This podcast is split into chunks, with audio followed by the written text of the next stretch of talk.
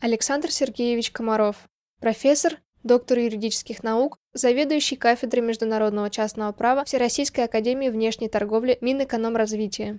Окончил Международно-правовой факультет Московского государственного института международных отношений в 1972 году. Владеет английским, немецким и шведским языками. В настоящее время является членом научно-консультативного совета при Верховном суде Российской Федерации, Совета исследовательского центра частного права имени Алексеева при президенте Российской Федерации, Международного совета по коммерческому арбитражу. С 1993 по 2010 год председатель Международного коммерческого арбитражного суда при Торгово-промышленной палате Российской Федерации. В настоящее время член президиума МКАС. Был арбитром в международных арбитражных разбирательствах в Берлине, Будапеште, Киеве, Лондоне, Минске, Париже, Софии, Стокгольме, Вене, Варшаве, Сиэтле. Докладчик и содокладчик на международных конференциях и семинарах по международному коммерческому арбитражу в России и за рубежом. С 1985 года член морской арбитражной комиссии при ТПП РФ. Член руководящего совета Международного института унификации частного права от Российской Федерации.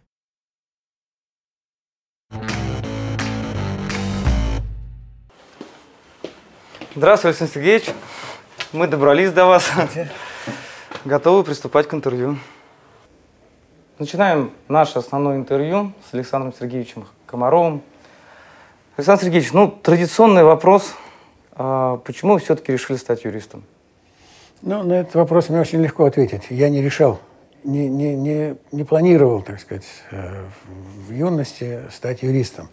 Дело в том, что это, как говорится, судьба распорядилась так – можно сказать, случайно я стал юристом. А дело было следующим образом. Когда я поступал в Институт международных отношений, я написал заявление на э, факультет международных экономических отношений. И я собирался стать, так сказать, экономистом, заниматься экономикой внешнеэкономической деятельности.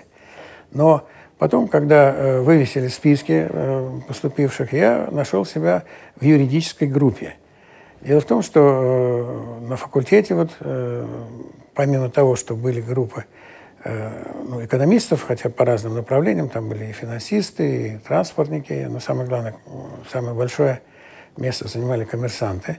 Вот также была и одна группа э, юридическая. Туда э, были включены, так сказать, люди, э, не подозревавшие даже об этом. И я, откровенно говоря, естественно, не, не, э, не думал о том, что я попаду в эту юридическую группу.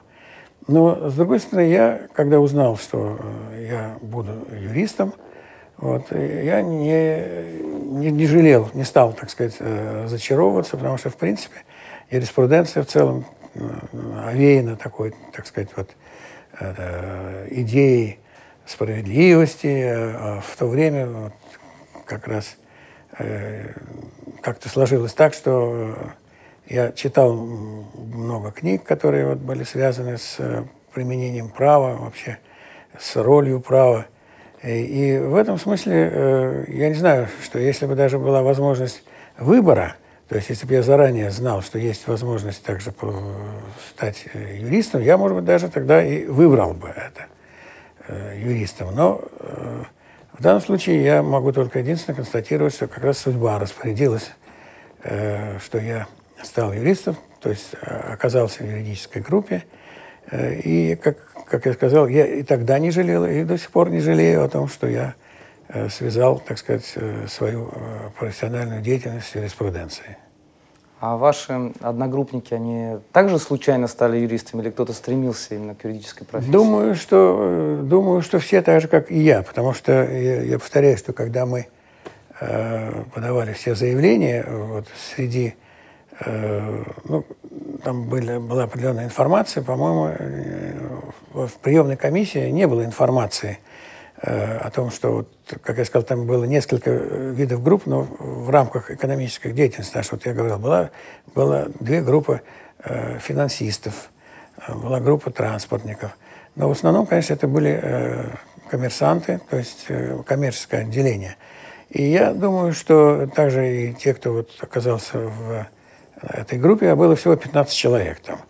Э, и э, вряд ли кто-то кто из них э, стремился, так сказать, к этому. Потому что понятия не имели, что такое юрист. Это же не вообще юрист, это не милиционер на улице, не прокурор, не судья, а это юрист, который связан с внешнеэкономической деятельностью. И поэтому я еще повторяю, что вряд ли кто сознательно шел, шел на это. Эм, а еще, еще надо, конечно, упомянуть, что вот юридическая группа, которая, э, в которую я попал, это был, был второй набор юристов. Э, перед этим был первый, первый год до этого, когда набирали юристов, и связано это было с решением правительства о том, чтобы Э, возобновить подготовку юристов вот этого направления внешнеэкономического, э, поскольку, эм, как показала практика внешнеторговой деятельности, э, в условиях отсутствия ну, более или менее серьезной, так сказать, юридической подготовки были допущены довольно серьезные просчеты. И это было связано с тем, что подготовку юристов вот во внешней торговле прекратили где-то в конце 50-х годов. И поэтому, э, может быть, еще какие-то другие причины, но во всяком случае отсутствие надлежащей юридической подготовки документов э, тех же внешнеторговых контрактов, как я сказал, привели, так сказать, довольно серьезным э, проблемам, с которыми столкнулась внешняя торговля. И поэтому было принято решение – правительства о том, чтобы возобновить подготовку специалистов этого направления. И вот как раз э, в 1966 году была создана первая группа, э, вот я поступал уже в 67-м, вот это вторая группа. Потом э, эти группы, они э, разрастались, и, в общем-то, уже в 70-м году э, было принято решение их э, превратить уже в факультет, международно-правовой факультет. И вот этот международный факультет, международно-правовой, он до сих пор Э, сейчас существует. Он, конечно, уже э, по количеству студентов значительно отличается от того, с чего начиналось. И он один, я бы сказал, из таких наиболее, э, наиболее серьезных, что ли, факультетов сейчас в МГИМО. Вот. Но Конечно, э, все-таки началось это все, вот как я сказал, с э, юридической группы. И более того, мы, как я сказал, два года первые были в составе экономического факультета, и у нас очень многие предметы тоже совпадали. Но это неплохо было, получить, вот, так сказать, э, дополнительную, эм, дополнительную подготовку, поскольку, как я сказал с самого начала, идея была юристов, которые будут обучаться в институте, их готовить к внешнеэкономической деятельности. То есть я уже не говорю о том, что э, это очень серьезное знание иностранных языков, иностранного права, международного частного и международного публичного права. Вот. Ну, вот, так сказать, я пришел, можно сказать, в юриспруденцию. Можете вспомнить своих учителей? Да, я очень хорошо помню, э, очень хорошо помню э, учителей, своих преподавателей, которые Э, так сказать, учили нас на протяжении не одного года. Вот, в частности,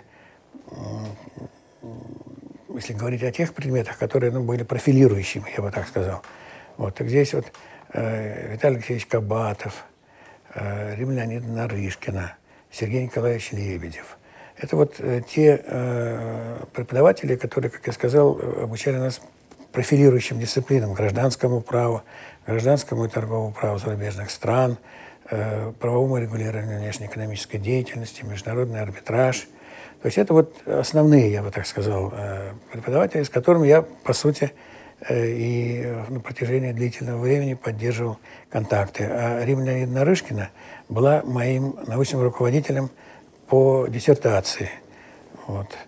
Э, так что у меня, э, моих преподавателей очень хорошие, э, очень хорошее впечатление они оставили мне. И, к сожалению, сейчас уже никого нет из них в живых. Вот, но э, память, память остается. И я еще раз говорю, я благодарен тому, что э, нас обучали вот э, такие специалисты. Александр Сергеевич, а когда вот вы уже были на выпускных курсах, там четвертый, пятый, а как вы видели свое будущее? Кем вы хотели состояться в юридической профессии? Нет, ну, с самого начала было ясно, что я не буду э, в суде, я не буду в прокуратуре или в правоохранительных органах, потому что, я еще раз говорю, это была э, специализированная подготовка для того, чтобы э, обслуживать внешнеэкономические сделки, так сказать, работать э, во внешнеторговых организациях или в министерстве. Потом надо не забывать, что в то время э, внешняя торговля осуществлялась на базе государственной монополии. И весь этот громадный товарооборот, который э, осуществлял Советский Союз, он проходил через Министерство экономии, э, оно называлось Министерство внешней торговли, и э, где-то, э, наверное, ну, больше полусотни э, специализированных внешнеторговых организаций. То есть это были организации, которые занимались э, экспортом и импортом определенных э, видов товара. Например, был Союз нефти и экспорт – который торговал, так сказать, нефтью и нефтепродуктами. Затем, например, был разный импорт, который покупал, так сказать, э, э, товары, в том числе и для, и для промышленности, и для э, продажи потребителям. То есть вот где-то около 60 примерно было, 60, может, с небольшим, вот таких специализированных внешторговых государственных предприятий. И э, наше, э, наше будущее было связано э, с тем, чтобы вот, работать в юридических отделах этих э, внешнеторговых предприятий или в центральном аппарате Министерства э, внешней торговли. Ну и, конечно, заграничная, э, заграничная так сказать, работа, потому что э, в большинстве торговых представительств Советского Союза, которые находились, так сказать, за рубежом, была должность э, старшего юрисконсульта. То есть э, там обязательно присутствовал юрист. И вот поэтому перспективы, они были достаточно четкие, ясные. То есть и все понимали, что сначала, наверное, это будет работа либо в аппарате, центральном аппарате Министерства внешней торговли, либо в внешнеторговом объединении, а потом, когда будет накоплен определенный опыт, то э, пошлют в э, торговые представительства за рубежом, где тоже, как правило, 3-4 года человек работает. Ну вот, э, поскольку тогда внешняя торговля шла практически вся через торгпредство, потому что, я еще раз повторяю, это была государственная монополия внешней торговли, и поэтому работа была достаточно интересна. Какое ваше первое место работы после окончания? Ну вот первое место это было э, договорно-правовое управление Министерства внешней торговли, отдел иностранного торгового права. Вот, поскольку я э, диплом писал по международному частному праву и иностранному праву. Вот. А когда нас отбирали, э, то как раз это сыграло роль, и меня э, взяли в этот центральный аппарат. Большинство наших э, учеников, в смысле студентов, они попали вот во внешторговое объединение, в юридический отдел внешторговых объединений. Вот. Да, наверное, э, я практически единственный из нашего выпуска вот оказался в центральном аппарате. Mm-hmm. Ну, можете вспомнить ваши впечатления от работы? То есть оно э, вызывало у вас восторг, либо же вы разочаровались, может быть, немножко э, в том, что реальная практика, она отличается от того, что преподают? Нет, я э, не, совсем не разочаровался, я был очень э, доволен, даже рад, можно сказать, что я попал именно э, в то место, где вот именно решались все эти вопросы. И они постоянно решались, потому что в центральном аппарате, вот в этом отделе, оказывались те проблемы, с которыми сталкивались межторговые объединения. И они приходили к нам э, за советом, так сказать, чтобы мы помогли решить какие-то проблемы. И поэтому э, это, вот, так сказать, было основным, э, чем мы занимались. И я могу сказать, что мне э, нравилось, нравилось э, это. Меня как раз определили на участок, э, поскольку у меня был второй язык немецкий, то есть у меня был английский и немецкий язык, меня определили, так сказать, на тот участок, э, где э, накапливалась информация и возникали, так сказать, если какие-то проблемы, то они решались. Это э, немецкоговорящие страны, это ФРГ, было, ну, наш отдел занимался только капиталистическими странами. Uh-huh. Ну, вот ФРГ, Австрия, ну и ряд, ряд других уже менее важных, так сказать, стран, как партнеров наших, конечно, торговых. И поэтому я повторяю, что мне было интересно. Мне было интересно, и я э, с, удовольствием, э, с удовольствием работал, и мне казалось, что именно вот это вот то, чем надо заниматься. Потому что я повторяю, что, во-первых, э, сотрудники отдела, это были люди, как правило, очень опытные. Очень опытные, которые прошли, так сказать, школу и э, загран работы, и решение, так сказать, вопросов очень сложных – в Москве. Короче говоря, я был, был и рад, я говорю, и доволен, что я оказался именно в этом месте, и это помогло. И я самое главное понял, что то, чему я учился в институте, сейчас я использую, сейчас востребовано. То есть, когда возникали вопросы, я уже говорил, что это было дело иностранного права, когда вот возникали вопросы, связанные с тем, а как вот право того или иного государства будет э, относиться к э, проблеме, которая возникла. Вот это все как раз мне, я повторяю, э, нравилось очень, потому что я еще раз повторяю, что это оказалось востребованным. И поэтому, ну, как бы судьба в данном случае тоже подарила мне вот такой, такой ракурс жизни. А можете вспомнить какие-то свои вот самые главные достижения, как вы считаете, вот на этой позиции? Может быть, Нет, ну, во-первых, во-первых, конечно, я как сказал, что я там работал, э, работал немножко меньше, чем два года. Ну и э, то, что я, э, в принципе, работал так, как, в общем, от меня ожидалось, э, показывал хорошие результаты, мне кажется, это и сыграло роль, э, что вот, э, отработав меньше двух лет в этом отделе меня направили э, на заграничную работу в Западный Берлин. Mm. Потому что я был э, на то время самым молодым юрисконсультом, который работал за границей. Вот. И вообще э, Западный Берлин это было уникальное э, в то время место. Э, там только-только, э, так сказать, решилось, э, решился вопрос э, относительно, так сказать, разногласий э, о статусе Западного Берлина. Тогда вот в 1971 году был подписан Э, было подписано четырехстороннее соглашение между державами, э, так сказать, победительницами, победительницами в Второй мировой войне. И вообще Западный Берлин это был остаток, так сказать, вот, э, Второй мировой войны, и фактически, и юридически, потому что его статус определялся, определялся договоренностями, которые были достигнуты между вот, державами, победительницами в 1945 году. И вообще, э, не знаю, э, вы, наверное, может быть, помните, но на протяжении очень длительного периода Западный Берлин был э, источником напряженности в Европе. Mm-hmm. И вообще э, у нас, так сказать, подавали все это, что там это гнездо, как говорится, хотя э, они, э, я имею в виду те, кто жил, и ФРГ, самое главное.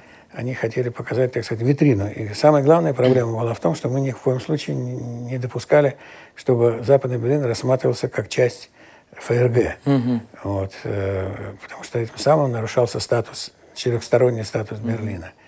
Вот, и э, вот я считаю, что, наверное, все-таки э, в известной мере моим, так сказать, достижением вот в данном случае было то, что меня послали на самостоятельную работу в Западный Берлин. И там я вот отработал в качестве старшего юрисконсульта э, в течение трех лет. И еще интересно то, что вот, э, статус той организации, где я работал, тоже был специфическим, так сказать. Он определялся межгосударственными вот этими соглашениями. И поэтому мне, как юристу, там э, необходимо было решать довольно много вот вопросов, которые относились и к международному публичному праву, и э, к вопросам, связанным, так сказать, с внешнеторговым регулированием. Э, я там должен был, так сказать, сам самостоятельно организовывать, так сказать, эту работу, устанавливать контакты с местными юристами. Затем я должен был осуществлять э, контакты с оккупационными властями. Mm-hmm. В то время как раз там а мы, наше вот это бюро, оно находилось в американском секторе, поэтому, когда возникали вопросы, например, получения виз или какие-то еще, то я, так сказать, ездил туда, вот в комендатуру города Берлина, там так и висело на трех языках – Э, название, и на русском в том числе, комендатура города Берлина. И, конечно, это звучало так очень интересно э, исторически, но э, это было. И я говорю, вот как юристу мне там пришлось, пришлось заниматься многими вопросами, которые, может быть, в обычном торговом представительстве они не возникали. Но это было интересно. Mm-hmm. Это было интересно. Ну вот так. Вы говорили про защиту диссертации. Mm-hmm. А, почему, что стало побудительным мотивом к тому, чтобы защищать диссертацию? Ведь у вас было очень много практики, и времени Нет, не ну, хватало. Прежде всего, я поступил э, в аспирантуру, в заочную аспирантуру mm-hmm. сразу же после э, окончания э, института. То есть я поступил и начал, э, начал так сказать, работать. И вот первые два года до того, как я уехал в Западный Берлин, я, я так сказать, э, был аспирантом, заочником. Вот. Но когда э, надо было ехать в Западный Берлин, я, там была такая форма, был очищен с правом восстановления. Угу.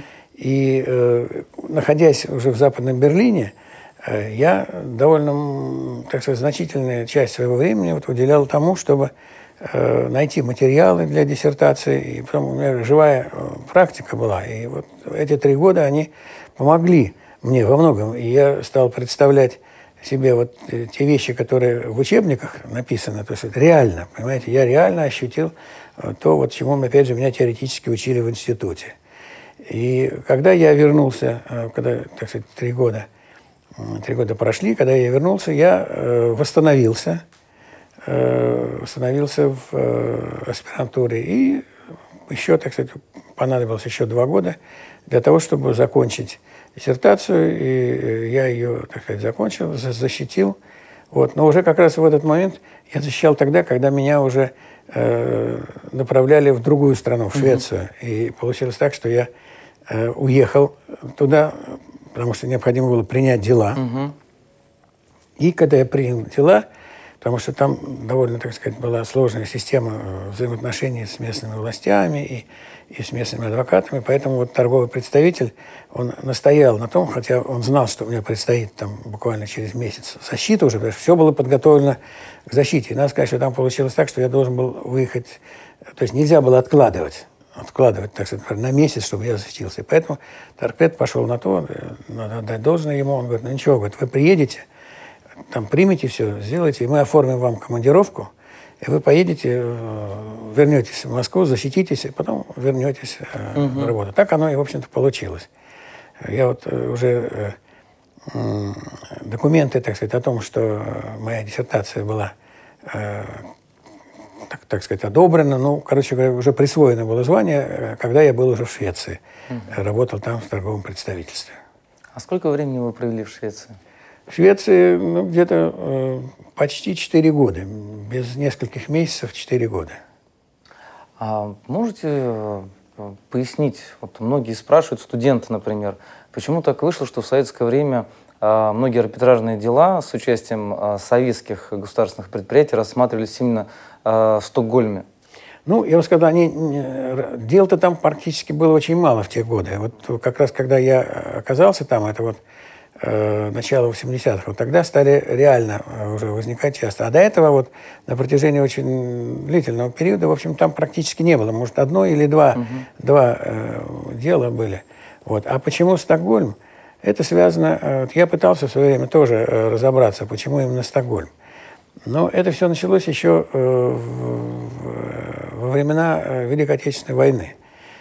Дело в том, что Э, вы знаете, была такая, э, такая договоренность ленд-лиз. Угу. То есть э, нам поставляли вот очень много военной техники, там, продовольствия. Но дело в том, что эта система предполагала эм, то, что правительство Соединенных Штатов финансировало это. Но поставки осуществляли конкретные коммерческие фирмы. Они заключали контракты. Угу. А в контрактах – Э, обязательно, в общем-то, это в те времена должна была быть арбитражная оговорка. И на тот момент получилось, что э, единственным, можно сказать, вот надежным, нейтральным местом для разрешения э, споров, потому что о том, чтобы решать споры либо в Америке, либо mm-hmm. в СССР вообще разговора не было. То есть должно было быть нейтральное место. И получилось так, что, в общем-то, пришли к выводу, что в тот момент Швеция была по сути, самым удобным, нейтральным угу. в Европе местом, где можно было, э, где можно было рассматривать эти э, споры, которые могли возникнуть из контрактов. Угу. Конечно, это э, на всякий случай, как говорится, записывалось. Но, э, тем не менее, тем не менее, в то время в контрактах были арбитражные оговорки вот на Стокгольм. Э, и потом, когда уже после войны, когда уже э, внешняя торговля э, Советского Союза, так сказать, развивалась с западными странами, и уже стали чаще заключаться контракты с, так сказать, с капиталистическими, как мы говорили, странами, с фирмами, то, естественно, в силу сложившихся условий тогда международной торговли, эти контракты должны были включать в себя арбитражные оговорки. Ну и какие арбитражные оговорки? Конечно, те, которые предполагают нейтральное место рассмотрения споров. И тогда вспомнили о том, что вот у нас уже был, был опыт, э, и стали, стали заключать э, договоры, включать арбитражные оговорки с ссылкой на э, Стокгольм. И да, надо сказать, что вот э, в начале 70-х годов, э, конец 60-х, 70-х было, по-моему, одно или два, два дела, где вот э, была реализована такая э, ситуация. Э, и опять же, ведь э, речь шла и о том, что это было нейтральное место, то вот, что эти вот арбитражные соглашения включались в контракты, которые заключались между советскими и другими организациями, mm-hmm. не шведскими, а другими. То есть это как нейтральное место было. И поэтому так постепенно, так сказать, переросло. И вот уже, э, когда я был там юристом в торгпредстве, я помню, что там было уже несколько дел. Это вот начало 70-х годов. Mm-hmm. Ну, а когда когда э, в конце 80-х годов вот уже перестройка началась, и внешнеторговые контракты получили право заключать не только внешнеторговые организации, но и другие организации, то они, конечно, за образец брали те контракты, которые угу. были заключены раньше. И поэтому ничего удивительного не было, что они, э, так сказать, брали именно э, Стокгольм, и так оно и пошло. И до сих пор я могу сказать, что э, если говорить э, о э, соотношении вот, э, арбитража в Стокгольме и других нейтральных, так сказать, местах, то Стокгольм на первом месте пока. Вот. Это, конечно, э, вот опять же традиция. Сейчас уже, сейчас уже конечно, больше э, случаев, когда договариваются о проведении арбитража не только в Стокгольме, это и Лондон, это и Париж, и Вена, но все равно по количеству дел, которые рассматриваются там, и по количеству вот арбитражных соглашений, предусматривающих рассмотрение в Стокгольме, это Стокгольм на первом месте.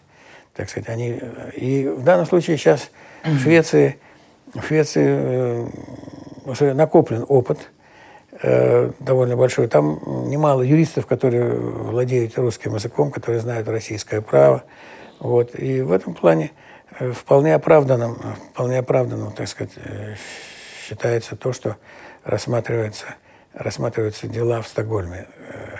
И институт, арбитражный институт торговой палаты Стокгольма, который является органом, администрирующим арбитраж, там они тоже накопили достаточно опыта, работают, работают очень четко. Вот. Так что, опять это исторически сложилось. Угу. И, к сожалению, к сожалению, вот я э, как сказал, так сказать, свою гипотезу того, как появилась. Я, я вот э, разговаривал с э, юрисконсультом э, советским, который был, это был э, э, Евгений Трофимович Усенко. Дело в том, что он, он вообще э, был юристом-международником, э, закончил еще до войны э, Институт внешней торговли, по-моему, Э, вот. И когда началась война, он воевал. Вот. А потом, когда вот возникли эти вопросы, связанные с он, как мне рассказывали, э, Анастас Иванович Микоян, который был наркомом внешней торговли, значит, он э, отозвал с фронта э, вот, Евгений Трофимович и послали его юристом в Швецию. Хм. И вот, скорее всего, наверное, он был э, инициатором того, чтобы включать Э, включать в внешнеторговые э, контракты э, оговорку о арбитраже в Швеции. То есть он изучил все это, так сказать, проанализировал и, наверное, сделал это предложение. Я думаю, что так оно, так оно и было.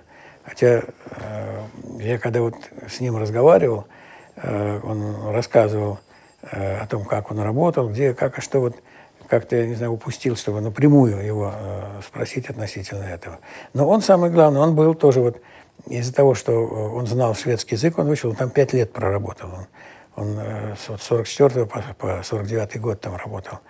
Вот. Э, он знал очень неплохо, неплохо шведский язык. И когда, по-моему, где-то в конце 60-х годов возникло арбитражное дело там, в Стокгольме, то он был назначен с советской стороны арбитром. И он участвовал в, в принятии решения вот в том, том арбитраже. Но это был, так сказать, первый, я бы сказал, случай. Потом, по-моему, только через несколько лет э, возникла, так сказать, ситуация, где также рассматривались, это уже с начала 70-х годов рассматривался спор с участием российского, советского предприятия. С началом перестройки вы в какой должности встретили вот эти изменения, происходящие в нашей стране? Ну, я как раз вернулся из Швеции. Я вернулся из Швеции, и э, вот мой, мой предшественник, профессор э, Поздняков, который был заведующим кафедрой, он угу. приезжал в Стокгольм несколько раз э, в связи с тем, что он был назначен арбитром по одному из очень крупных советских дел. Вот, и я ему помогал там. В общем-то, и он знал, что я уже защитил кандидатскую диссертацию, и как-то он сказал, слушайте, чего, говорит, вы, так сказать, здесь прозябаете? Угу. Вот, давайте, приходите к нам работать в Академию внешней торговли. Вот. И э, я, когда у меня заканчивался срок, когда я возвращался уже, вот, мы с ним списались, э, и я, когда приехал, я сразу э, стал э, преподавателем на этой кафедре. Вот. И в течение года, в течение года я э, был преподавателем. Это как раз был вот 85-й, 85 год, когда перестройка началась.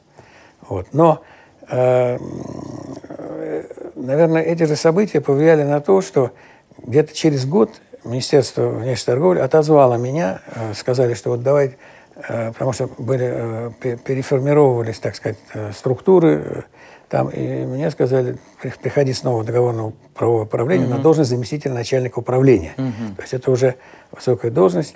И вот э, первый заместитель министра, который отвечал за это, значит, он как раз э, принял такое решение, и я вернулся в договорное правовое управление, но уже в должности заместителя начальника управления, который курировал вот вопросы иностранного права, международного частного права. Э, и я в этой должности в этой должности, так сказать, проработал тоже три с лишним года, до тех пор, пока, э, пока э, по-моему, это было в 90-м или 89-м году, пока не слили Министерство угу. внешней торговли, то есть это вот это Горбачевское время было, когда не слили Министерство внешней торговли и Государственный комитет по внешнеэкономическим связям. Угу. Был, была такая организация, которая занималась в основном чем? Экономическим сотрудничеством с развивающимися странами. Угу. Вот, там как раз почти все осуществлялось, не, то есть это не была торговля. Это, это э, на основе кредитов э, мы поставляли туда э, свое оборудование.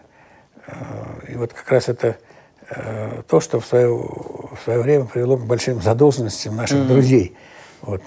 Ну, а когда слили, тоже, с моей точки зрения, это не очень разумное решение было. То есть внешняя торговля занималась именно торговлей, понимаете торговля и э, ну, а торговля что такое? Это, прежде всего, переговоры, э, и каждый э, заботится о своих собственных интересах и желает получить наиболее благоприятные для себя условия. А там нет, там политические э, соображения имели главенствующую роль. И поэтому, раз надо было, то там как раз строили предприятия и поставляли туда необходимые вещи, и военное оборудование как раз шло по этому, э, по этому направлению. Вот. Так что вот как раз, э, когда стали э, сливать, соединять эти два ведомства, вот, я решил, что, наверное, пришло время полностью отдать себя науке, преподаванию, потому что в течение всех этих лет я постоянно я проводил семинары здесь, писал, публиковался, вот, поэтому мне, а меня всегда тянуло к преподаванию. Mm-hmm. Поэтому я тогда решил и вот э, ушел в Академию внешней торговли. Значит, это все-таки был, наверное, или 88 или 89 год. 88 потому что в 89 году, через год, я как раз стал uh-huh. заведующим кафедрой.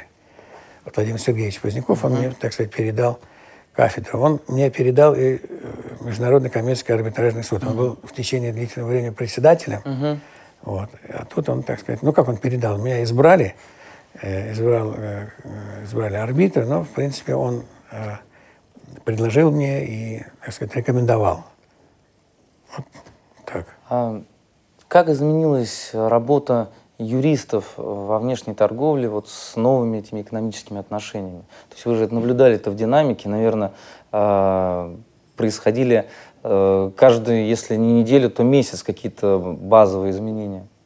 Ну да, когда, я сказал, вот была отменена государственная монополия внешней торговли, и участниками внешнеторговой деятельности стало громаднейшее количество э, предприятий, которые не имели никакого опыта.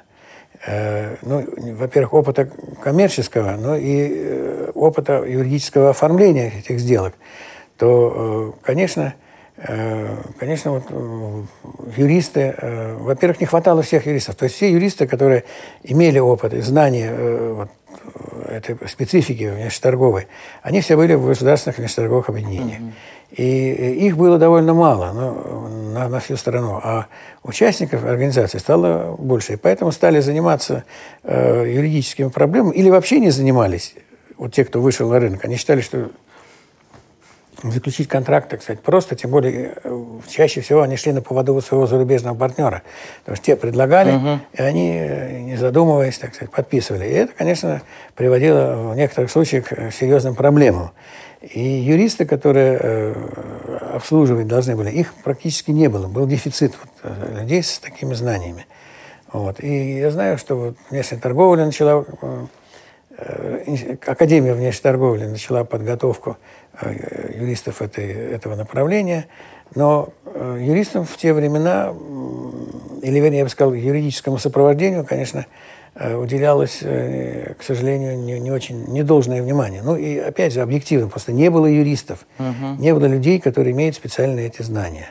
А э, до этого, когда контракты заключали специализированные торговые объединения, там это были юристы, которые знали э, специфику и, естественно, не возникало, так сказать, таких вот э, проблем э, из-за некомпетентности.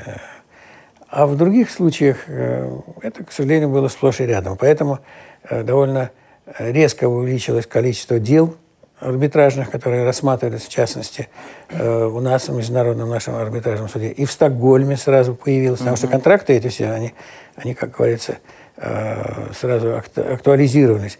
И поэтому в Стокгольме уже стали появляться дела, довольно много. И, в общем, меня как специалиста тоже часто назначали арбитром по этим делам. Э, я помню, вот особенно конец 90-х годов, э, довольно много было. Ну, потому что э, речь шла о контрактах, которые были заключены еще в советское время. Понятно. Понимаете? Их закрывали. Угу. Вот.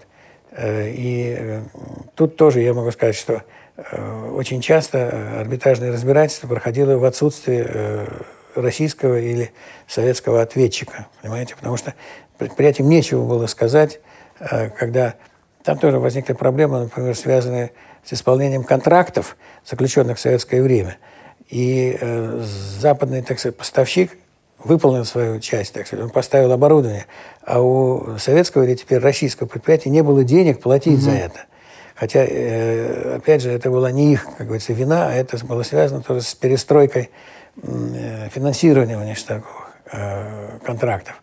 И поэтому, поэтому, в общем-то, дела, вот первые дела, которые возник, возникали в, в Стокгольме, они не были очень сложными, потому что там речь шла о чем? О том, что чтобы вот, поставщик э, требовал заплатить ему за тот товар, который он поставил. Угу.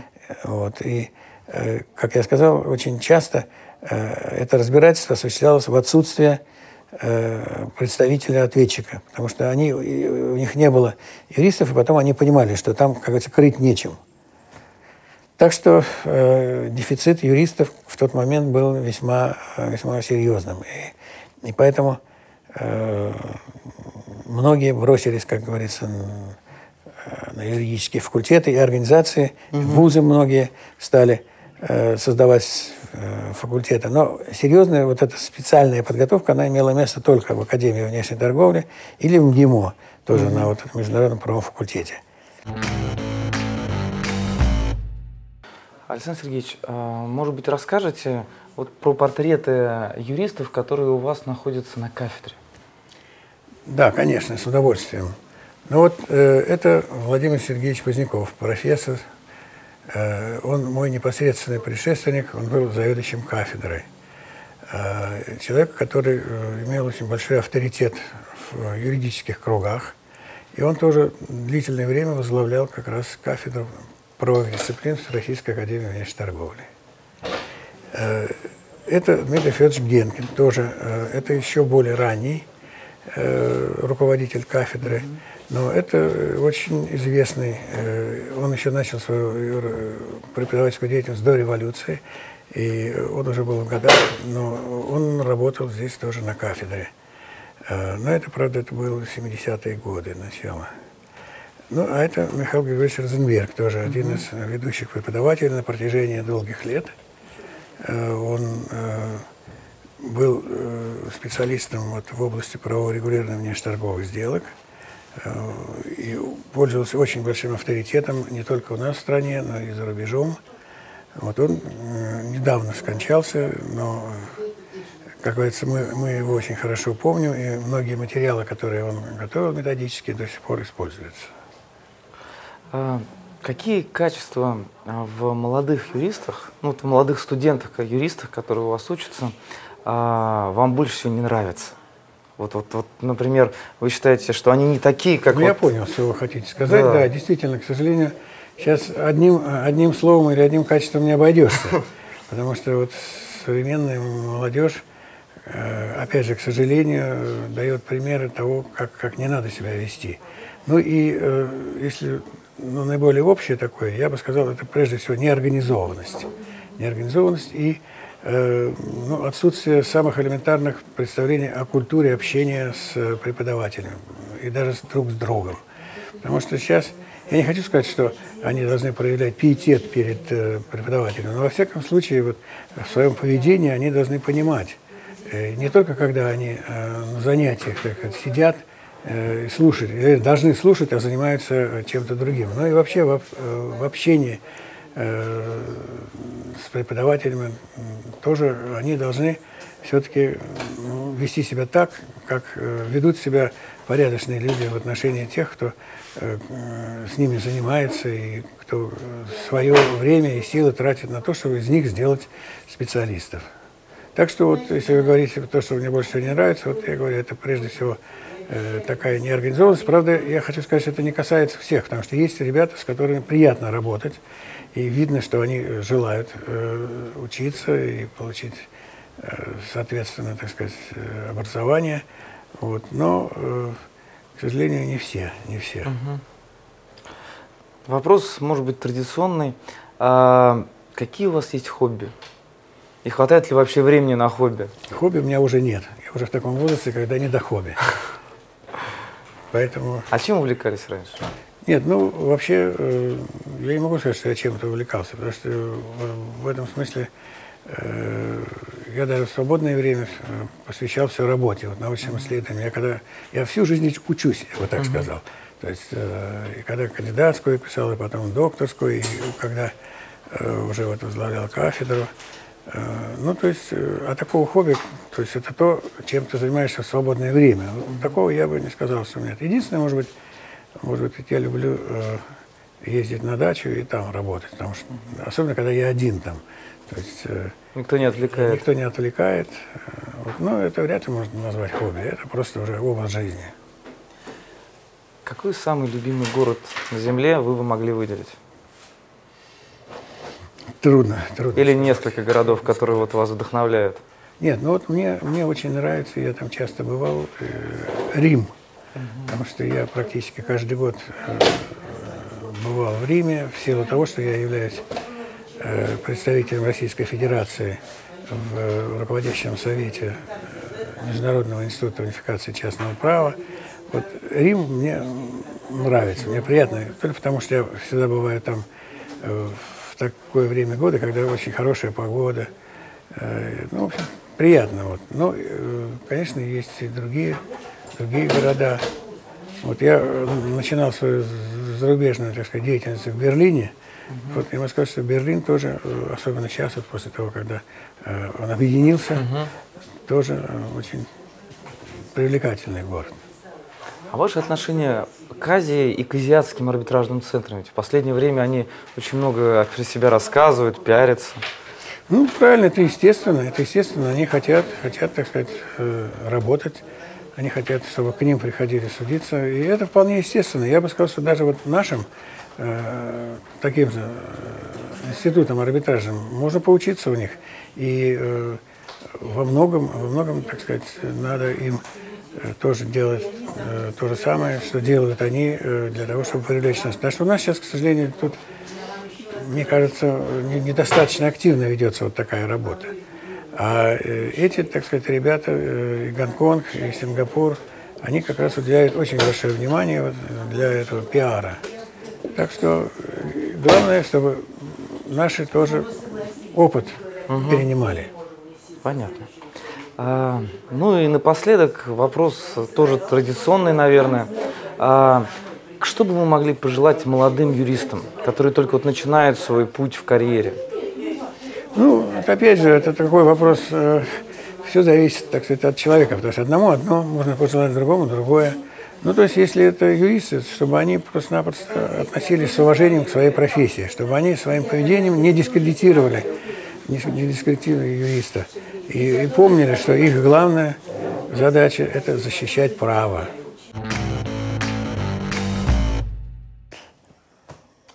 В этот же период, э, ну, ориентировочно в этот период, начинает возникать а, система экономических судов а, а, в России.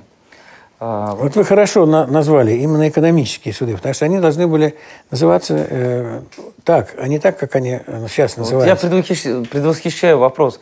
Можете рассказать, почему же так вышло, что у нас э, арбитраж это не то, что во всем мире э, называют арбитражем?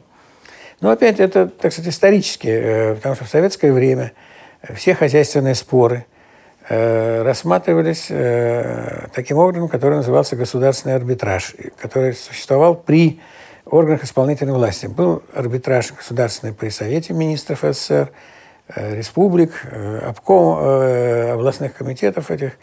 И поскольку вся экономическая, так сказать, хозяйственная деятельность осуществлялась, как правило, в рамках государственных предприятий, то и этот орган, он в некоторых случаях, так сказать, э, решал вопрос не столько в, в, в интересах ИСА, или вернее, в пользу ИСА или ответчика, сколько в интересах государства. То есть э, это был не только орган э, юрисдикционный, а это был орган управления. И поэтому...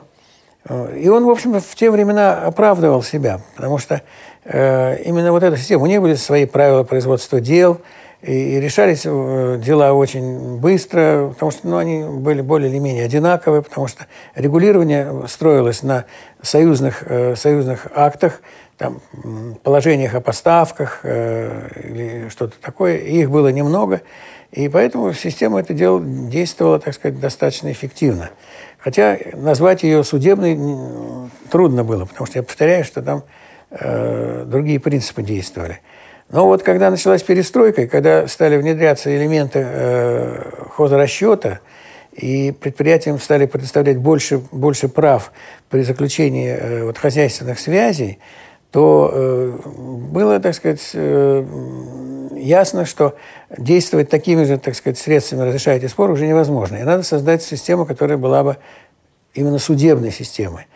И был разработан э, вот это в конце 80-х годов, еще, это еще, так сказать, э, период Горбачевский, был, был разработан проект закона о хозяйственных судах. И э, я помню очень хорошо, что этот проект, так сказать, был э, вынесен на утверждение э, Верховный Совет СССР. Вот, и, к сожалению, там, так сказать, произошел такой казус – что э, один из очень в то время популярных депутатов, Анатолий Александрович Собчак, угу. он выступил, э, выступил, так сказать, с тем, чтобы все-таки не называть э, эти суды хозяйственными. Почему? Потому что у него было э, не, некоторые, так сказать, негативные отношения вообще к слову хозяйственное. Почему? Потому что э, в советское время э, если вот, может, вы помните, была достаточно острая дискуссия между сторонниками хозяйственного права и э, цивилистами. Но он при этом был заведующим кафедрой хозяйственного права Ленинградского университета. Да, да. Но дело в том, что как раз, когда он защищался, когда он защищал свою докторскую диссертацию, вот, э, э, и насколько я помню, он хотел, так сказать, э, найти какой-то компромисс, то есть он надеялся на поддержку сторонников и той, и другой концепции, угу. но при защите получилось так, что его не поддержали ни те, ни другие. И он э, вынужден был через некоторое время э, снова защищаться уже, но у него остался, наверное, горький привкус вот этого, так сказать, термина, э, этого названия арбитражный. Но когда он выступил, а он, как я сказал, пользовался очень большим авторитетом среди депутатов, и тем более он профессор, он хорошо говорил. И когда он сказал, конечно, основ... там, понимаете, не было никого, кто мог бы э, сказать, что это повлечет за собой вот проблемы, связанные с международным арбитражем. Просто не было никого. Э, и поэтому все, так сказать, проголосовали «одобрямс». Вот. И с тех пор э, уже, уже э, мы вот имеем дело, так сказать, с тем, что Э, государственные, экономические, как вы правильно сказали, или хозяйственные суды называются арбитражными судами. И это, конечно, вносит, в общем, некоторую э, сумятицу, вот, когда речь идет о международном уже арбитраже. Угу. Потому что на Западе, конечно, когда они э, видят слово арбитраж, если его переводят, то они переводят его как арбитраж, так сказать, в их понимании. И у нас в нашей практике в Международном коммерческом арбитражном суде при ТПП России были, так сказать, случаи, когда э, ну, я бы сказал, не, не очень, так сказать, добросовестные э, участники э, спекулировали на этом. Угу. И когда, например, была, ну, не очень, может быть, грамотная э, арбитражная оговорка, где было написано, что э, спор рассматривается э, в арбитраже, в арбитражном суде в городе Москве. Понимаете, и это давало основание, им говорят, а, арбитражный суд – это государственный арбитражный суд. Но дело в том, что, как правило, эти договоры, они же на двух языках – угу. э, заключались. И тогда вот арбитраж наш обращал, так сказать, внимание на то, как на английском языке было сформулировано это, а там было сформулировано in arbitration court. Угу. То есть, естественно, в арбитражном суде. Но по, на английском языке arbitration court означает только одно, что это вот э, тот, так сказать, суд, который мы называем третейским судом. Угу. И, к сожалению, вот, ну, сейчас уже э, такие э, ситуации не так э, часто возникают, но вот на первых порах действительно было, было немало недоразумений, а это все приводило к тому, что вот заинтересованная, так сказать, сторона в том, чтобы сорвать арбитраж, она как раз спекулировала на этом. Вот. Но, к сожалению, понимаете, изменить это, э, изменить это практически было невозможно, потому что я в то время беседовал с Леонидом Федоровичем Яковлевым и говорил им об этом. Он, э, когда убедился сам, что действительно когда он за границей выступал и представлял свой суд, выяснилось, что совсем по-другому понимается э, там. И он тогда понял, что, наверное, действительно проблема есть. И э, единственное, что он сказал, нам мешает вообще решить эту проблему, это то, что в Конституции записано о том, угу. что у нас есть система арбитражных судов. Конституцию никто менять не будет. Поэтому, поэтому так оно и получилось. Но, в общем-то, как я сказал, сейчас уже и за рубежом все, все понимают, так сказать, когда речь идет об арбитраже, что надо уточнить, что речь идет... То есть надо четко написать, например, не просто арбитражный суд, а международный коммерческий арбитражный mm-hmm. суд при ТВП Российской Федерации. Вот. Хотя для тех, кто недостаточно хорошо подготовлен, что ли, в этом плане, могут возникнуть такие проблемы. И тоже был интересный казус, когда одно решение, эм, которое было вынесено московским, э, московским арбитражным судом, то есть вот э, это э, арбитражный суд города Москвы, то есть uh-huh. это государственный арбитражный суд, он вынес решение против австрийской какой-то фирмы. И выигравший дело российский истец, он обратился за исполнением этого решения в Австрию. Но э, по конвенции э, документы, которые представляются в суд в этой связи, они должны быть переведены на язык, э, государственный язык, на котором э, работает этот суд. И, естественно, э, немецкие, австрийские переводчики, они по, по словарю, как сказать, перевели uh-huh. арбитражный как «шицгерихт». То есть это именно третейский суд, uh-huh. понимаете? И э, этот, это решение, это решение вот Государственного арбитражного суда, оно было переведено на немецкий язык и представлено, и представлено в, в суд австрийский. И суд, естественно, руководствуясь Нью-Йоркской конвенцией, которая э, регулирует вопросы приведения в исполнение иностранных арбитражных решений, он вынес решение о том, чтобы э, признать это. Угу. И только когда уже, я не знаю, как кто-то, в общем, там Э, из... Э, потому что меня тоже спрашивали, и я сказал, что это неправильно. Короче говоря, уже в апелляционной инстанции угу. э, ответчик, ответчик, так сказать, указал на то, что была просто совершена ошибка. Вот. И э, тогда это решение отменили. И оно должно было идти вот по, не, не, не по, так сказать, линии признания судебных решений, а по линии признания арбитражных решений. И вот э, интересно, что потом, где-то через некоторое время, когда я был э, в Австрии, у нас делегация была, с нами работали э, женщины, э, переводчики, которые как раз специализировались, то есть они были э, судебными, судебными переводчиками. Угу. Они нам сразу, так сказать, сказали, что вот мы знаем, что у вас что у вас есть два вида судов арбитражных, и вот мы теперь знаем, потому что действительно ошибка была э, очень серьезная. И вот они нам так с гордостью говорили, что теперь мы знаем вот эти особенности угу. вашей юриспруденции. Так что вот видите, как э, тоже казус такой был. У нас сейчас будет рубрика «Вопросы от юристов». А, и первый вопрос от Муравьева Ивана из э, Фейсбука.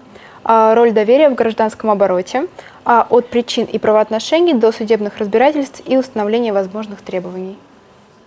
Да, я считаю, что действительно для того, чтобы общаться людям, необходимо доверие. И э, во многом, когда речь идет э, именно о, общении между частными лицами, ну, даже и между государством и частными лицами, конечно, э, должна быть достаточно высокая степень доверия, потому что без доверия невозможно осуществить какие-либо правовые действия, так сказать, которые во времени растягиваются на несколько лет. То есть я бы сказал, что здесь вот это доверие оно превращается в необходимость добросовестности. И э, без добросовестности какие-либо отношения, как я сказал уже, вот, связанные э, в первую очередь с имуществом, это то, что регулируется гражданским кодексом, в общем-то, немыслимо. И э, в, целом, э, в целом, если посмотреть на то, как развивается правовая система за рубежом, то э, там э, как раз доверие, именно кредит кредит, хотя у нас вот э, часто используется такое тавтологическое, по-моему, выражение кредит доверия, потому что кредит это и есть доверие. Это просто для того, чтобы показать э, нечто такое, что отсутствовало у нас в нашей правовой системе, и поэтому появился такой, э, такое выражение кредит доверия, оксюморон, так сказать, так, такой. Так вот, опять же, возвращаясь к вашему вопросу, я считаю, что доверие, вот, или даже, я бы сказал, добросовестность необходима для того, чтобы э, нормальные отношения существовали между участниками э, экономического, хозяйственного оборота, но в целом, так сказать, в сфере, которая регулируется гражданским правом, как, как минимум. Спасибо. А следующий вопрос будет тоже от Ивана Муравьева. Как вы считаете, существует ли в Москве такое понятие, как общее юридическое пространство? Ну, честно говоря, мне не совсем понятно, что такое общее юридическое пространство. Дело, дело в том, что э, Москва, как субъект федерации, э, наделена определенными полномочиями принимать нормативные акты. И вот если говорить э, о том, так сказать, какие акты Э, действует обязательно в Российской Федерации, но в рамках Москвы, то есть это то, что э, принято Москвой как э, субъектом федерации, то вот в этом смысле можно говорить, что да, есть пространство московское, то есть это пространство юридическое, которое построено на нормативном регулировании, принятом соответствующими властями Москвы. Спасибо. И последний вопрос. А, это анонимный вопрос из Инстаграма. А, как вы относитесь к явлению неарбитрабельности споров, в которых есть некая публичная составляющая? И есть ли превзятое отношение государственных судов а, по отношению к судам третейским, на ваш взгляд? Ну, во-первых, э, арбитрабельность или арбитрабильность, как часто говорят, это э, э, продукт, так сказать, прежде всего, института публичного, публичного права. То есть здесь надо иметь в виду, что определение государством того, что может быть передано, или вернее, надо правильно сказать, что не может быть передано на разрешение третейского разбирательства, это, э, так сказать, государство определяет, исходя из того, насколько могут быть обеспечены э, те условия, в которых осуществляется вот это вот альтернативное правосудие. И, конечно, э, вопрос о арбитрабильности, он отражает вот именно подход государства к тому, что можно допустить для разрешения споров вот в таком негосударственном, негосударственном суде. И опять же, опираясь на опыт зарубежных стран, арбитрабильность э, во многом свидетельствует о том, насколько э, демократичное государство, насколько оно доверяет э, субъектам хозяйственных отношений самостоятельно решать эти вопросы. И вот если в государстве, так сказать, вот эта арбитрабильность ограничена, ограничена достаточно серьезно, то это как раз говорит о том, что государство во многом не доверяет э, решению споров частным судом. Э, хотя э, для развития третейского разбирательства, конечно, нужно, чтобы э, эти рамки были достаточно, достаточно широкими, то есть чтобы они охватывали, охватывали основную, э, основную сферу, э, сферу деятельности э, хозяйственной.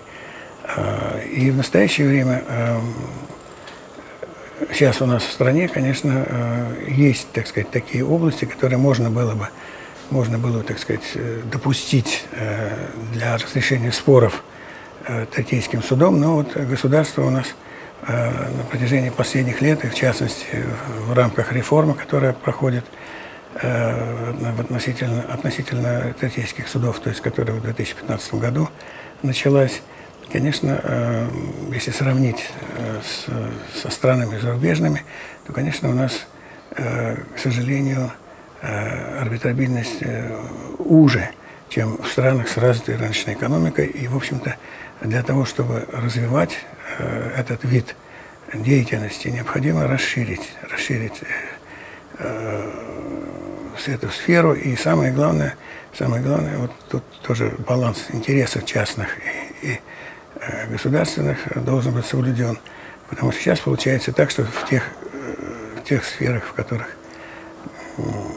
государство, так сказать, опасается, что, будет, что могут быть злоупотребления, в частности, когда речь идет о э, закупках государственными организациями, там не допускается, так сказать, арбитрабильных споров, возникающих из договоров о закупке. То тут, конечно, можно было бы э, все-таки э, пойти, пойти вперед, потому что э, если не, не дать возможности развиваться этому, практиковать, то говорить о том, что Третейский, Третейский суд, Третейское разбирательство, которое имеет очень большой потенциал с точки зрения регулирования хозяйственных отношений, не, не сможет быть, им нельзя будет воспользоваться в полной мере.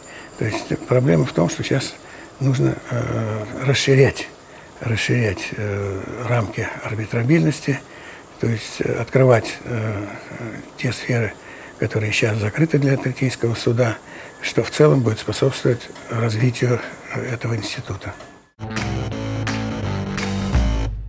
А в 90-е годы, очевидно, в России стало появляться огромное количество споров между различными хозяйственными субъектами, а в том числе российские а, суды которые еще только-только создавались, очевидно, не справлялись. Вот можно сказать, что расцвет арбитража, вот классического арбитража в России пришелся на 90-е годы. То есть Третейского суда вы да, Третей, да, Третейского суда. Потому что если говорить о международном арбитраже, то, конечно, международный арбитраж вот, э, в лице э, международного э, арбитража при ТПП Российской Федерации, МКАС, угу. то, в общем, там тоже имело место э, довольно Э, резкое увеличение количества угу. дел, потому что, как я сказал, э, на, на внешний рынок вышли предприятия, которые э, не имели опыта и, естественно, совершали достаточно много ошибок при оформлении контрактов. И все это приводило потом к арбитражным разбирательствам. А вот если говорить о Третейском суде по внутренним спорам, то да, действительно, эм, возникла, так сказать, э, необходимость э, предоставить э, возможность решать не только в государственных арбитражных судах, но и в третейских судах.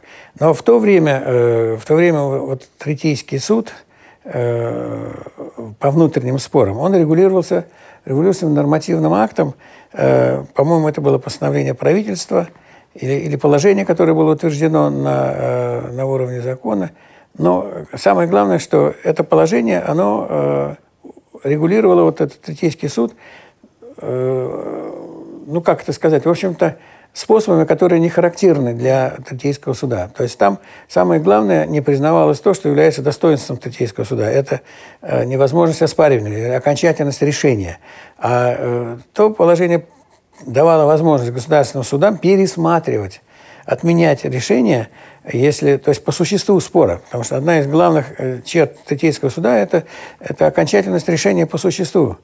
Э, так вот, то положение, которое действовало в начале 90-х э, годов, оно предполагало, что решение Третейского суда может быть пересмотрено по основаниям, относящимся к существу, или, ну, то есть, когда право, например, было применено не так, или, или э, оценка доказательств была э, неправильная с точки зрения заявителя.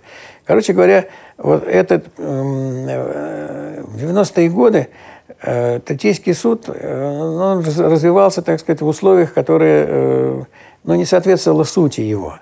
И только вот когда в 2002 году был принят э, закон э, о третейском разбирательстве э, внутренних судов, и были внесены соответствующие изменения в арбитражный процессуальный кодекс, вот тогда этот, этот институт стал развиваться достаточно широко. И появились большое количество большое количество третейских судов, которые действовали, институтов этих арбитражных. И э, тогда вот, э, ну, нельзя сказать, что начался, так сказать, расцвет, но довольно резко э, возросло число дел, которые рассматривалось не в государственных судах, а именно в третейских судах. Потому что я еще раз повторяю, что вот сам закон о третейских судах внутренних и арбитражный процессуальный кодекс, они уже ориентировались на международные стандарты. Угу. Потому что наш закон о международном коммерческом арбитраже, он был построен на базе типового закона Комиссион по праву международной торговли. И когда в 2002 году делали внутренний, так назовем, закон третейский, то, э, в принципе, э, вы были, так сказать, э, использованы те же самые, те же самые основания начала. И поэтому серьезно и правильно, в правильном направлении стал развиваться Третейский суд вот в начале 2000-х годов. А, говорят, что конец 90-х, начало нулевых годов – это также период появления так называемых ведомственных или там карманных судов при различных крупных корпорациях. Вот э, можете вспомнить, как это возникало и почему это стало такой тенденцией именно в тот период? Ну, понимаете, э, я вообще считаю, что вот э, эта проблема карманных арбитражных третейских судов надумана. Дело в том, что Эм, да, действительно, некоторые, так сказать, серьезные корпорации, как вы их назвали, или организации, ну, типа «Газпрома», например, либо это вот Госбанк, не, извините, Сбербанк, потом э, э, организация, которая занималась электроснабжением у нас. Э, РАО-ЕС. РАО-ЕС тоже, угу. у них был свой арбитражный да, суд. Да. Понимаете? Это было все вполне вполне оправдано. Дело в том, что это были, я бы сказал, специализированные суды. И проблема была, так сказать, начата, или вернее разбередили ее вот это вот, э, не потому, что действительно э, карманные суды э, оказывали какое-то влияние на развитие третейского разбирательства, а потому что в конкретных, в конкретных делах был, так сказать, интерес определенный для того, чтобы, для, для того, чтобы так сказать, нивелировать решение Третейского суда.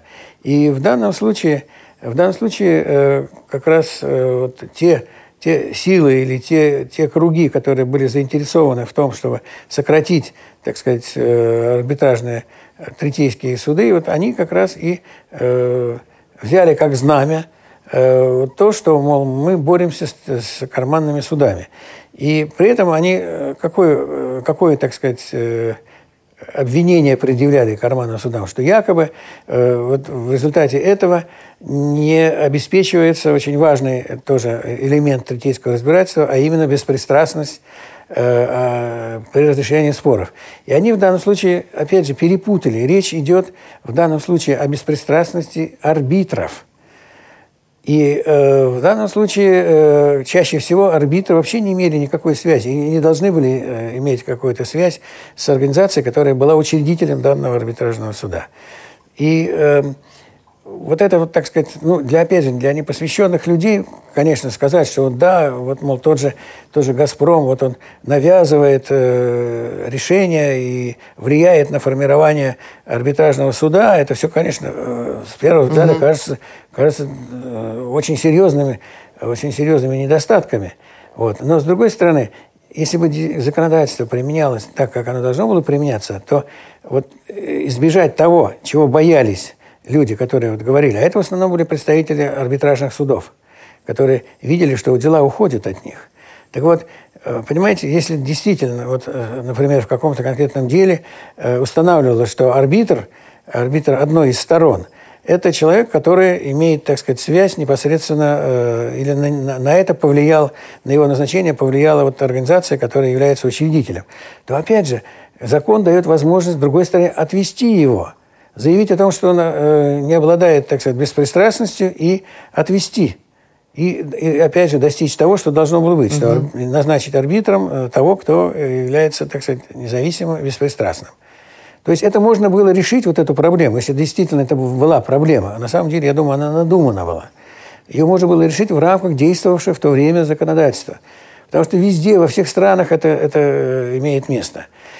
А с другой стороны, вот то, та политика, которая сейчас проводится Минюстом, когда они ограничивают довольно резкое количество третейских судов, потому что были даны вот отказы, отказы достаточно серьезным, так сказать, имеющим большой опыт э, третейским судам – вот, э, они лишают возможности э, быстро и компетентно решать дела, так сказать, определенной категории. Потому что вот если взять э, Третейский суд, который был, э, он назывался немножко по-другому, но он был учрежден вот при Сбербанке. Угу. Они э, в год решали многие тысячи дел, потому что дела-то там, как правило, э, очень простые – и э, они похожи друг на друга. И в данном случае, когда э, спорящие приходили в арбитражный суд, это делалось быстро, потому что у них по всей стране были свои отделения, и ничего плохого в этом не было. Наоборот, таким образом государственные суды освобождались от угу. этого.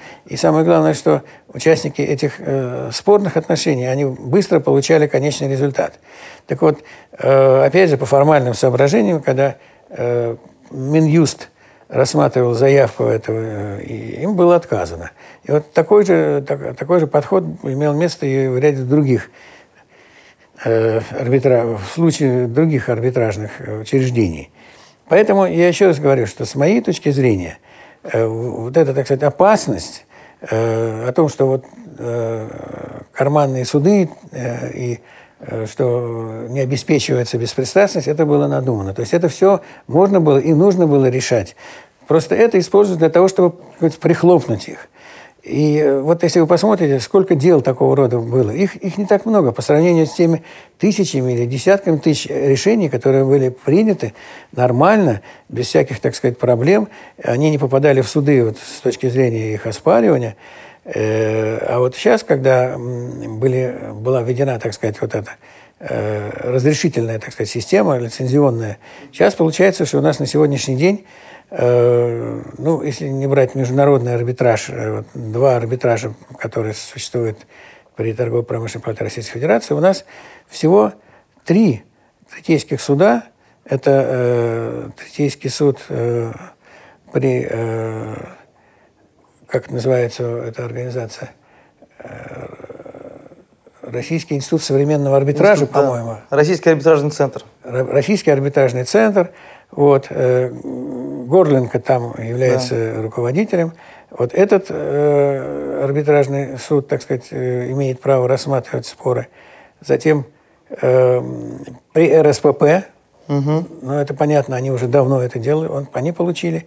И вот совсем недавно э, получили э, разрешение э, решать, так сказать, свои споры э, арбитражный суд при Олимпийском комитете. Угу. И все. И все.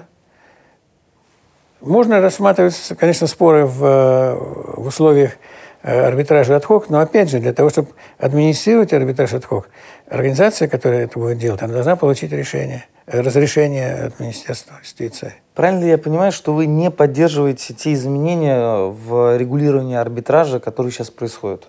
Я бы так сказал, не все. Дело в том, что в, в, в этой, так сказать, реформе есть и позитивные моменты. В частности, я, я в основном, так сказать, ориентируюсь на закон о международном коммерческом арбитраже. В закон были внесены некоторые, некоторые положения, которые, я считаю, имеют, так сказать, положительный характер. Но, с другой стороны, то обстоятельство, что некоторые положения, которые входят в закон вот, э, об арбитраже и Третейском суде, который, в принципе, направлен на внутренний Третейский суд, они э, распространяются и на международный арбитраж.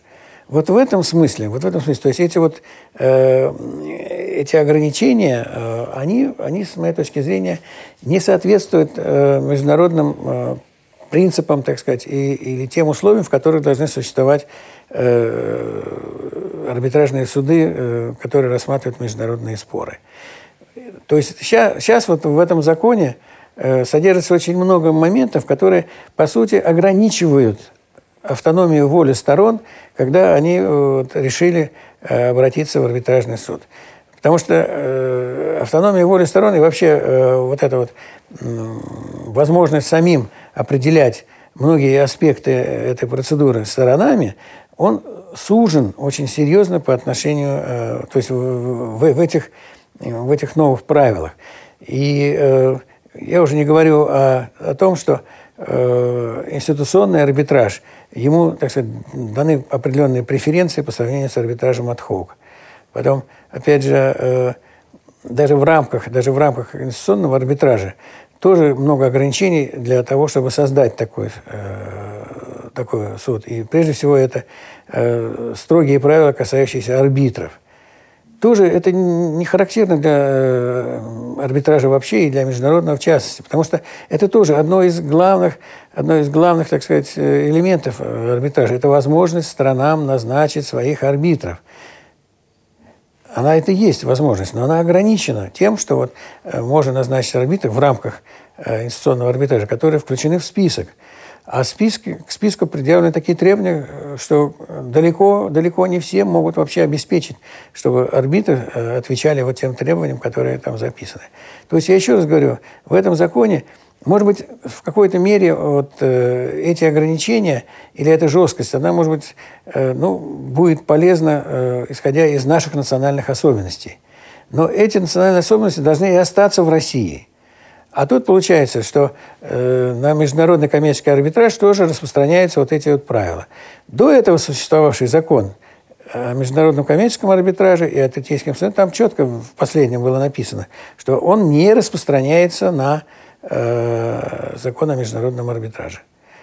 А вот, вот это вот э, в целом реформа, и более того, я могу сказать, что когда все это начиналось, вот. Э, я с самого начала заявлял о том, что вот такой, такой подход э, не должен иметь места.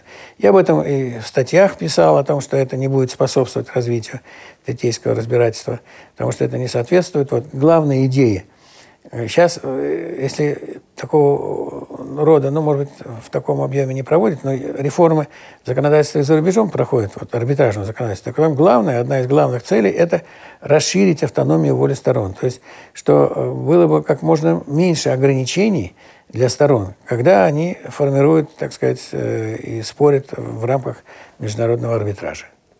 А у нас получилось, вот я говорю, провозглашается – что да, мы тоже хотим сделать Россию привлекательной для рассмотрения арбитражных дел, но делается все, все наоборот. Вы достаточно часто выступаете в качестве арбитра по различным делам и, очевидно, видите представителей разных сторон. Вот э, кого вы могли бы выделить из российских молодых юристов, ну, может быть, не очень молодых уже, э, вот кто вам интересен с точки зрения профессионалов? Понимаете, э, вот, да, действительно, я довольно часто выступал, сейчас уже меньше, в качестве арбитра вот, по делам, которые рассматриваются, в частности, ну, больше всего в Стокгольме. Вот. Но э, случаев, когда э, интересы российской э, страны представляли бы российские э, адвокаты, э, их практически не было. Mm-hmm. То есть очень мало, очень мало. Э, и поэтому я просто, так сказать, ну, не могу сейчас сказать. Э, есть, есть, так сказать, некоторые, может быть, ребята, которые, э, ну, опять же, они э, являются адвокатами на иностранных фирмах. Угу. Понимаете, это все, так сказать, они воспитаны там, и, естественно, они делают. То есть, если вот взять э, арбитров, то есть, извините, представителей э, чисто российских, будем говорить, фирм, и английских, то, конечно, или американских, то, конечно, вот те ребята, которые занимаются арбитражем в этих иностранных фирмах, они более подготовленный uh-huh. и эффективно работает. Ну вот э, куда далеко ходить за примером? Вот я сейчас, сейчас закончил одно дело э, в Стокгольме, но закончилось у нас. И я могу сказать, что вот, э, с моей точки зрения юрист, который представлял интересы российского предприятия, конечно, оставляет желать лучшего. То есть заметно, явно заметно, что у него отсутствует опыт – и более того, так сказать, вот он не совсем представляет себе, представлял себе, так сказать, даже вот э, каким образом вести это дело. То есть не то, что э, он, у него не было недостаточно, у него недостаточного знания были, так сказать, регулирования нормативной части – но и даже тактики, угу. стратегии э, выстраивания э, этого дела тоже был недостаток. Но это понятно, потому что я так понял, это был достаточно молодой, достаточно молодой юрист, и, наверное, для него это было первое, первое международное дело, э, и поэтому, конечно, здесь, здесь ну, другого, другого не могло быть, так сказать, результата. Александр Сергеевич, большое спасибо за интервью. Было безумно интересно, особенно про историю возникновения многих институтов на нашем российском юридическом э, поле. Э, надеемся, что еще раз, не раз мы с вами побеседуем в разных форматах, в том числе в наших круглых столах.